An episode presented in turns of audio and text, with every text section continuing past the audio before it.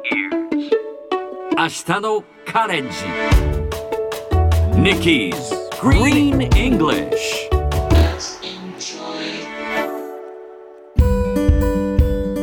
Hi everyone! ここからは地球環境に関する最新のトピックからすぐに使える英語フレーズを学んでいく Nikki's Green English の時間です今日のトピックを早速 Check it out! 環境面の利点に加えて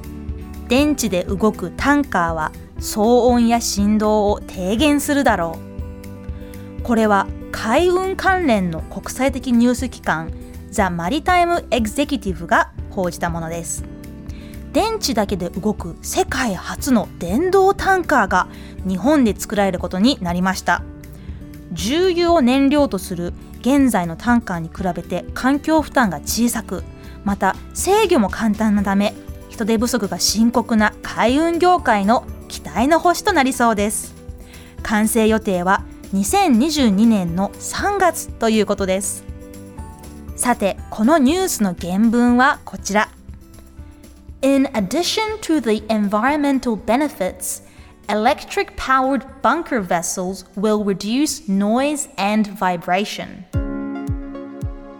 今日は最初の方の in addition to をピックアップします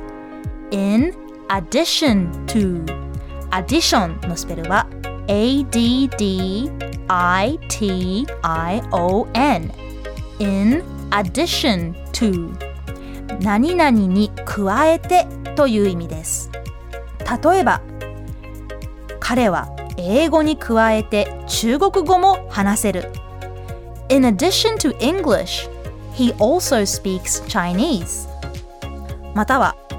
この事例に加えて他にもまだ理由がある。In addition to this example, there are other reasons. to の後には名詞が来ますが分かりきっている場合は to 以下を省略して大丈夫。例えばこんな感じ。彼はさらに10ドル払った。He paid $10 in addition こういった場合は何々に加えては必要ないですねそれではみんなで言ってみましょう Repeat after Nikki In addition to Yes, astonishing In addition to 何々に加えて In addition to English, he also speaks Chinese. 彼は英語に加えて中国語も話す。それでは最後にもう一度さっきのニュースをゆっくり読んでみます。環境面の利点に加えて電池で動くタンカーは騒音や振動を低減するだろう。In addition to the environmental benefits, electric powered bunker vessels will reduce noise and vibration.